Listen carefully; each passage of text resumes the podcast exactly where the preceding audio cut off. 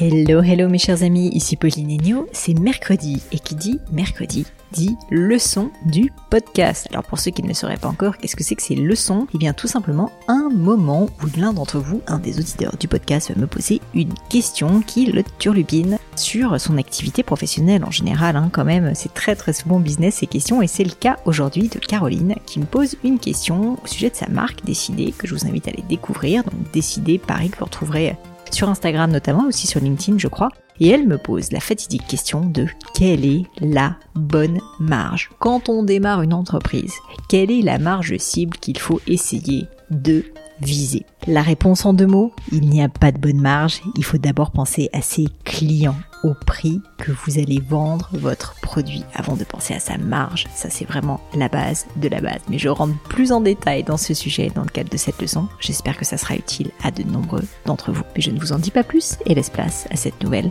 leçon. Salut Caroline Bonjour Pauline Enchantée eh ben écoute, c'est un grand plaisir, puis je vois que tu as une voix joyeuse, mélodieuse, ça fait plaisir. Merci. Je suis très enthousiaste en tout cas à l'idée d'avoir cette leçon. Écoute, j'espère que je ne vais pas te décevoir, Caroline. Euh, alors, mais surtout que je découvre le sujet, comme tu le sais. Donc, euh, est-ce que, est-ce que tu peux d'abord, s'il te plaît, te présenter pour qu'on apprenne à te connaître un petit peu plus, et puis ensuite me dire justement quelle est cette fameuse question? Donc, je m'appelle Caroline Bisval et je suis la fondatrice de la marque Décidée. Donc, Décidée, c'est une marque de chemise pour les femmes qui osent un peu, beaucoup, passionnément à la folie, grâce aux cols interchangeables qui permettent des mix and match à l'infini. Donc ça, c'est le produit duquel euh, nous allons parler aujourd'hui et sur lequel j'ai une question. Ah, alors, de quoi s'agit-il? Donc j'ai lancé ma marque euh, sur une plateforme de crowdfunding en septembre, donc avec un tarif, euh, on va dire plutôt préférentiel. Je voulais pas céder aux promos dans tous les sens parce que mm. je me suis dit le but c'est de voir si mon produit part à ce prix-là. Donc j'ai une chemise à 99 euros et des cols à 25 euros. L'idée c'est de changer de col de chemise. Donc tu as ta chemise qui est ta base et ensuite tu peux euh, changer tes cols. Mm-hmm. Donc j'avais ces prix de base et là donc euh, moi je veux intégrer absolument une stratégie retail euh, dès le départ dans mon business model. Et comme on dit, c'est marge ou crève. Et ma question aujourd'hui, c'est euh, comment fait-on pour fixer une bonne marge et être serein sur son prix de vente final, que ce soit en, sur son site internet ou, ou en retail? Hyper bonne question. Euh, tu vois, on change, là c'est la fin d'année, on change un peu des problématiques de bilan et tout. Là, on est dans le dur, on est dans le concret, Caroline, et j'aime ça, je te remercie. Désolée, mais là, effectivement, c'est un vrai sujet. J'en ai beaucoup qui se posent la question autour de moi. Et on peut aussi, enfin, tu vois, élever ses prix de temps en temps. Toi, tu l'as très bien fait avec Gemio, tu l'expliques. On a aussi des hausses de matières premières et moi, le coton, c'est c'est pareil, c'est très lourd. Euh, mais, et puis euh, là, bon, je sais pas où tu fabriques, mais il y a fort à parier quand même que tout ce qui est fabrication européenne, les prix vont augmenter aussi sur la fabrication parce que l'inflation euh, des matières premières a eu lieu, mais là maintenant il y a une inflation de l'énergie notamment qui risque d'avoir des conséquences. Ah ben j'en ai déjà eu. Alors moi j'ai fait le choix de sourcer toutes mes matières en France. Donc c'est je travaille avec des entreprises du patrimoine vivant, c'est des popelines de coton tissées en France et bio. Donc c'est effectivement c'est des prix élevés. Et je fabrique en Pologne. J'ai une fabrication Europe. Donc euh, effectivement, euh, il y a des chances que ça arrive. Mais écoute, on ne va pas parler encore de, ces mauvaises nouvelles à venir de l'augmentation des prix.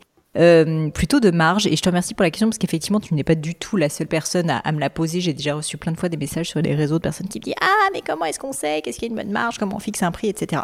Déjà, quand même, pour te, rassurer peut-être et rassurer toutes les personnes qui nous écoutent, en fait, il n'y a, pas de, bon prix, il n'y a pas de bonne marge.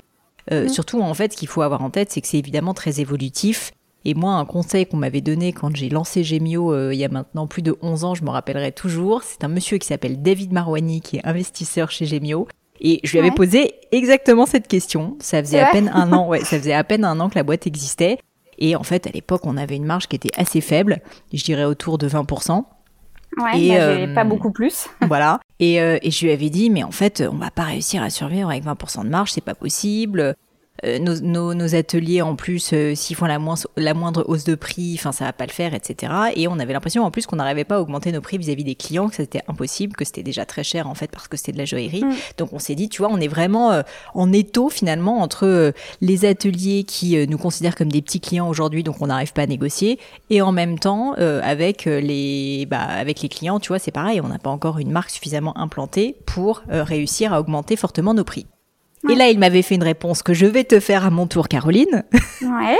il m'avait dit, ma chère Pauline, ça n'est pas grave, parce qu'en fait, la vie est longue et que ton entreprise, on espère, va durer fort longtemps et qu'en fait, la marge que tu as aujourd'hui n'est a priori pas du tout la marge que tu auras à terme, mais en fait, la marge, contrairement à ce qu'on peut penser, c'est un effort permanent d'essayer de l'augmenter. Et en fait, c'est effectivement ce qui s'est passé pour Gemio depuis maintenant 11 ans. Notre marge n'a fait qu'augmenter. Alors là, à l'exception euh, de la dernière année à cause de l'inflation, mm. mais globalement, la marge n'a fait qu'augmenter, ça n'a été qu'une pente montante parce qu'on a réussi soit via des produits qui étaient mieux pricés de notre point de vue, soit en négociant plus avec les ateliers, soit en négociant plus avec les matières premières parce qu'on avait plus de volume, soit juste en étant, tu vois, plus intelligente dans notre manière de fabriquer des, des produits.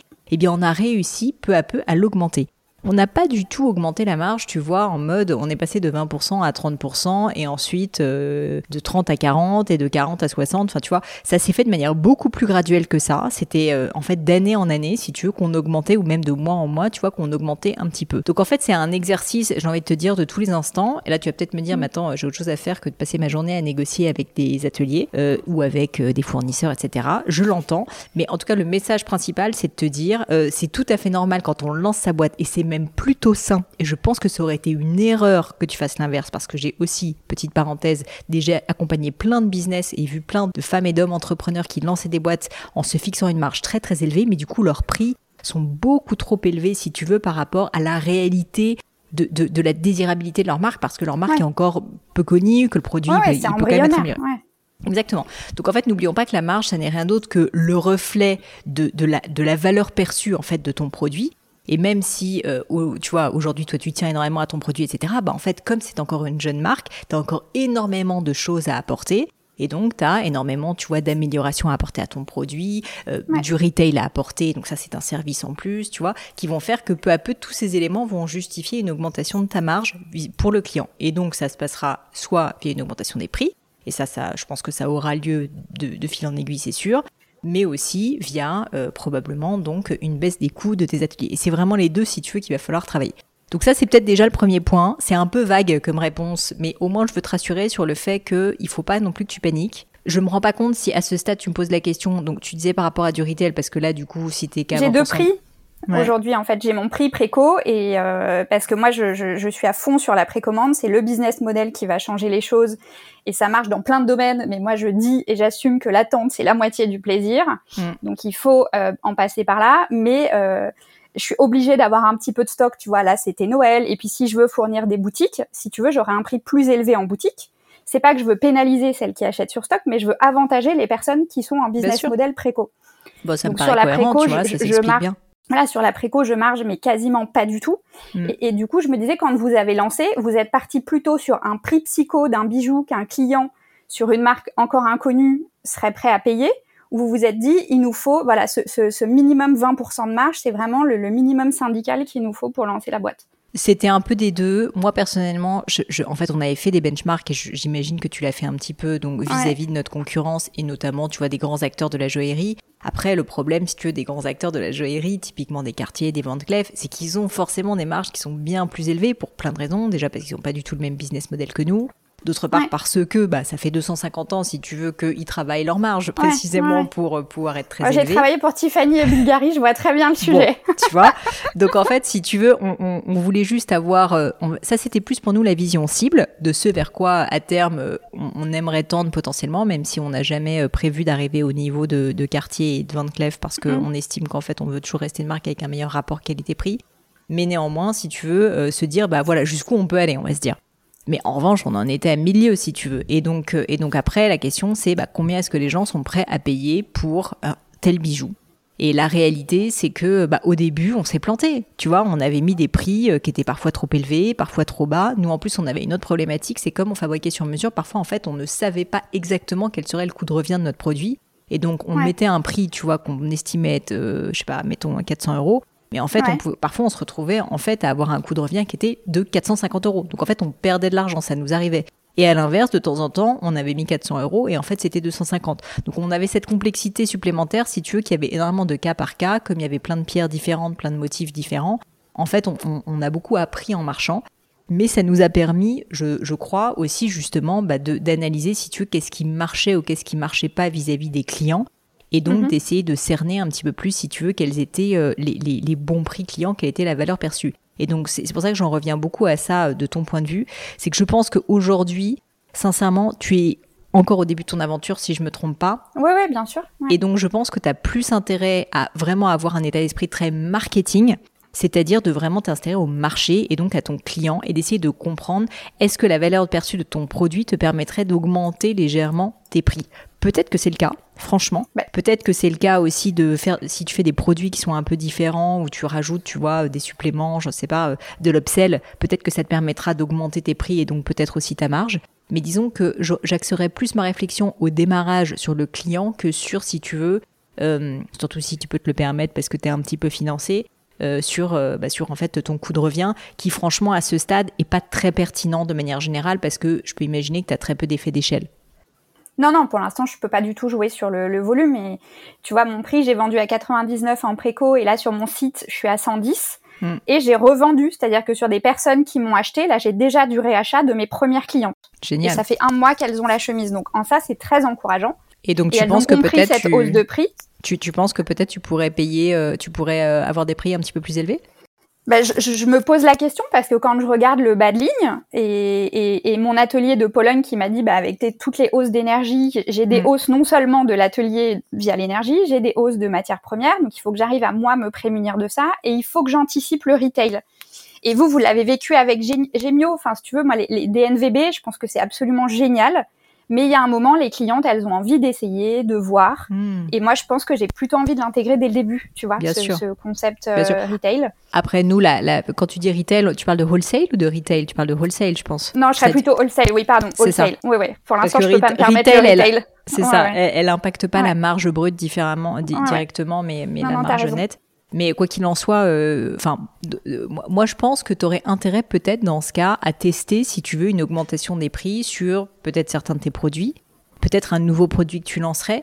Euh, c'est aussi, tu vois, un bon moyen de sonder sans forcément prendre un trop gros risque, mais qui permettrait de voir, euh, bah, justement, la- l'appétence client, tu vois, si ça se trouve, toujours pareil, si tu l'expliques comme nous on l'a fait chez Gemio. Là, actuellement, sincèrement, c'est totalement justifié en plus, si tu veux. Donc, Mm. Oui, c'est oui, pas oui. comme si ça arrivait euh, comme un cheveu sur la soupe. Je pense que les gens, limite, euh, s'y attendent. Moi, je te dis, enfin, j'en- ai quand même déjà à parler à plusieurs reprises sur le podcast. Quand on a Mhm. fait notre hausse des prix, non seulement, évidemment, on a eu plein de commandes euh, parce que les gens, du coup, euh, trouvaient ça hyper chouette, tu vois, qu'on l'annonce à l'avance et du coup, n'avaient pas envie forcément de payer les 10% de plus. Mais en plus, je pense qu'il y a eu un phénomène euh, hyper intéressant qui est que les, les, les gens, ont ça a créé de la confiance supplémentaire et donc il y a eu vraiment, euh, enfin, euh, tu vois, une, une vague de remerciements hyper forte. Donc Ouais, ça crée en plus du goodwill client, quoi. Donc t'as, t'as, je pense, intérêt à le faire. Au pire, les gens n'achèteront, enfin, tu vois, te diront ah bah non c'est trop cher, je suis pas contente. Mais il y a de fortes chances, si tu veux, que euh, en fait ils l'acceptent très bien parce qu'ils savent aujourd'hui que, que, y a- tu vois, que ça va arriver, quoi, que c'est un peu inévitable. Donc j'aurais tendance à te dire, soit tu le fais comme nous sur tout ton catalogue, soit tu peux carrément le tester sur un certain nombre de produits, et auquel cas ça te permettra de voir, bah peut-être que en fait euh, ton produit tu peux le faire augmenter de je sais pas 30, 40, 50 euros. Si ça se trouve, euh, tu vois, ça, ça peut faire une énorme différence pour toi au niveau du wholesale, et pour tes clients, bah ça, ça se justifie complètement. Ok. Donc j'aurais plutôt tendance à l'orienter. euh, alors tout le monde va me détester, hein, qui nous écoute, parce que là je suis en train de te dire d'augmenter tes prix. mais non, euh, non, bah, euh, mais en vrai- mais en vrai, si tu veux, je pense que si, si jamais en fait tu sens que tu en as le besoin, donc c'était ça mon premier point, tu vois, c'est de te dire au démarrage, il est normal d'avoir une marge qui est basse. Et si tu peux te permettre d'avoir cette marge assez basse, moi j'aurais tendance à te dire c'est pas très grave, tu peux accepter d'être beaucoup moins rentable au démarrage parce qu'en fait c'est quelque chose qui se travaille dans le temps. Donc ça c'est le Mhm. premier point que je te dis. Néanmoins, si jamais tu es dans une situation où tu n'as pas le choix et tu es quand même obligé d'augmenter ta marge parce que tu veux faire du wholesale et tu peux quand même pas vendre à perte, par exemple, eh bien dans ce cas, euh, eh bien dans ce cas, moi j'aurais tendance à te dire, comme tu le suggères, soit d'avoir un prix différent sur le wholesale, mais de manière générale plutôt d'augmenter, euh, d'augmenter un peu tes prix en l'expliquant, en l'annonçant. Et je pense que tu te rendras compte que euh, bah, les clients qui achètent un produit, tu vois. À, à 150 euros, bah en fait, ils peuvent le payer à 180, tu vois. À ce stade, c'est, ça fait pas une énorme différence pour eux. Ok. Et pour toi, en Non, réalité, peut-être que ça en fera une grosse. Ah bah oui, oui, non, pour moi, ça en fait, c'est sûr. Surtout à aujourd'hui. Donc effectivement, au, au début, on vend, euh, je, je gagne pas grand-chose. À très court terme, j'ai le meilleur business angel du monde qui est Pôle Emploi. Mais l'idée, quand Ouais. on crée une entreprise, c'est de pouvoir se payer. Bien sûr. Donc, euh, in fine, c'est vrai que je regarde beaucoup le bas de ligne et de me dire, bah voilà, combien il faut que j'en vende, à combien, que ça reste un prix psychologique qui soit acceptable pour le client. Mais j'ai un peu deux salles, deux ambiances. Il y a ceux qui me disent d'entrée, c'est trop cher, je suis pas la cliente. Bah là, mm. c'est pas ma cible. Mm. Et puis il y a celles qui me disent, bah moi j'adore le produit et effectivement, si c'est 10 ou 20 euros de plus, c'est peut-être pas dramatique. Mais ça, euh, ça c'est un point intéressant que tu dis, tu vois tu vas toujours avoir des personnes. Tu es quand même sur un produit assez haut de gamme, d'après ce que j'observe. Oui. Tu vois, euh, enfin, on n'est pas sur quelque chose. Enfin, c'est un produit euh, qui n'est pas un produit non plus euh, du quotidien, on va dire. Tu vois, de, de tu sais, dans la, dans la pyramide de Maslow, on n'est pas en bas de la ligne sur un besoin de nécessité, quoi. On est clairement quand même sur un besoin plus accessoire, où on a envie de se faire plaisir, on a envie de kiffer. Et d'ailleurs, je trouve que ta plateforme de marque est hyper sympa, tu vois, à cet égard. Mais du coup, si tu es sur cette clientèle-là, c'est forcément une clientèle qui a un peu plus de moyens, si tu veux, et même si tu as des personnes euh, qui n'ont pas du tout de moyens et qui auraient envie de s'acheter un de tes produits mais qui ne peuvent pas, en fait, à un moment donné, il faut pas faire rentrer un rond dans un carré ou vice-versa. Euh, en fait, mhm. si ça n'est pas ton audience, ça n'est pas ton cœur de cible, bah en fait, tu vas pas te dénaturer, dénaturer ton produit, dénaturer ta marge, tout ce que tu as construit pour des clients qui en fait ne correspondent pas à tes, produits. Et ça, je peux aussi te donner cette expérience parce qu'avec Gémio, on a souvent eu le cas. En fait, moi, je voulais rendre la joaillerie accessible, si tu veux, et la belle joaillerie. Et en fait, ça me faisait plaisir de me dire, ah bah il y a des personnes qui normalement n'ont pas accès à de la joaillerie, qui là vont pouvoir se stretcher et pouvoir s'acheter un beau bijou chez nous à 200, bah, 300 euros. Exactement. Et donc ça me faisait plaisir psychologiquement. Mais il y a quand même une réalité, c'est que quelqu'un qui achète, et j'espère que ça va pas paraître donneuse de leçons, même si on est sur une leçon là, ou, ou tu vois, euh, méprisante ou quoi, mais en fait, quand on est sur de la joaillerie française de, grande qualité, où on essaye d'avoir, tu vois, les, plus belles pierres possibles, etc., il y a un moment donné, une fois de plus, on peut pas faire rentrer un carré dans un rond. Et je pourrais jamais avoir des très beaux bijoux à 150 euros. C'est impossible. tu vois, enfin, il y a un moment donné, c'est pas possible. Et donc, j'ai beau essayer de faire plaisir, ça n'est pas possible. Et donc, à un moment donné, je me suis dit, bah, en fait, je ne peux pas plaire à tout le monde. On va pas pouvoir s'adresser à tout le monde. Il y a une réalité, c'est que c'est si ce n'est élitiste, bah ça s'adresse à une clientèle assez éduquée qui a quand même un certain pouvoir d'achat. C'est la vérité. Mhm. Et honnêtement, quand je vois ta, ta marque, là, je suis sur ton compte Instagram euh, décidé. Ah, sois indulgente, s'il te plaît. Tout Mais non, écoute, écoute, il faut. Bah, je vois que tu as fait un bisou avec Peggy Fred, donc tu vois, je trouve ça très classe. Je trouve ça très classe. Mais euh, mais je me dis euh, je me dis en fait il faut pas que tu aies peur si tu veux de pas t'adresser à tout le monde. il y a des personnes qui qui se disent mais franchement une chemise à 200 euros c'est hors de question. Et honnêtement je les comprends et tu vois il y a, y a aucun problème. Mais du coup c'est juste pas ta cible. Ça je suis à l'aise mais c'est vis-à-vis de mes clientes actuelles. Euh, c'est vrai que de passer une hausse de prix ou de tu vois, il y a la hausse d'un côté et puis il y a de l'autre se dire qu'est-ce qui est théoriquement, tu vois, si on veut être très scolaire, euh, stricto sensu, la bonne marge parce qu'on entend plein de coef. Les DNVB c'est 3, euh, des fast fashion c'est entre 5 et 9 et c'est vrai que quand on se lance honnêtement, je suis paumée sur ces histoires de coef, de prix, de bah, moi, moi ce que je te dis c'est je pense que tu as exactement utilisé la bonne phrase. Tu dis quand on a envie d'être un peu bons élèves, l'entrepreneuriat, ma chère Caroline, c'est précisément ne pas être bons élèves. Ouais. C'est faire les choses bah, à sa manière et c'est surtout les faire en fait en fonction de, de, ce qui fonctionne pour sa marque. Donc effectivement, si tu veux, dans le monde de la mode, habituellement, les coef, c'est entre x3, x5, ce qui n'est pas le cas d'ailleurs dans la joaillerie. C'est beaucoup plus faible. Mais donc c'est des coef qui sont très importants, d'autant plus quand il y a du wholesale.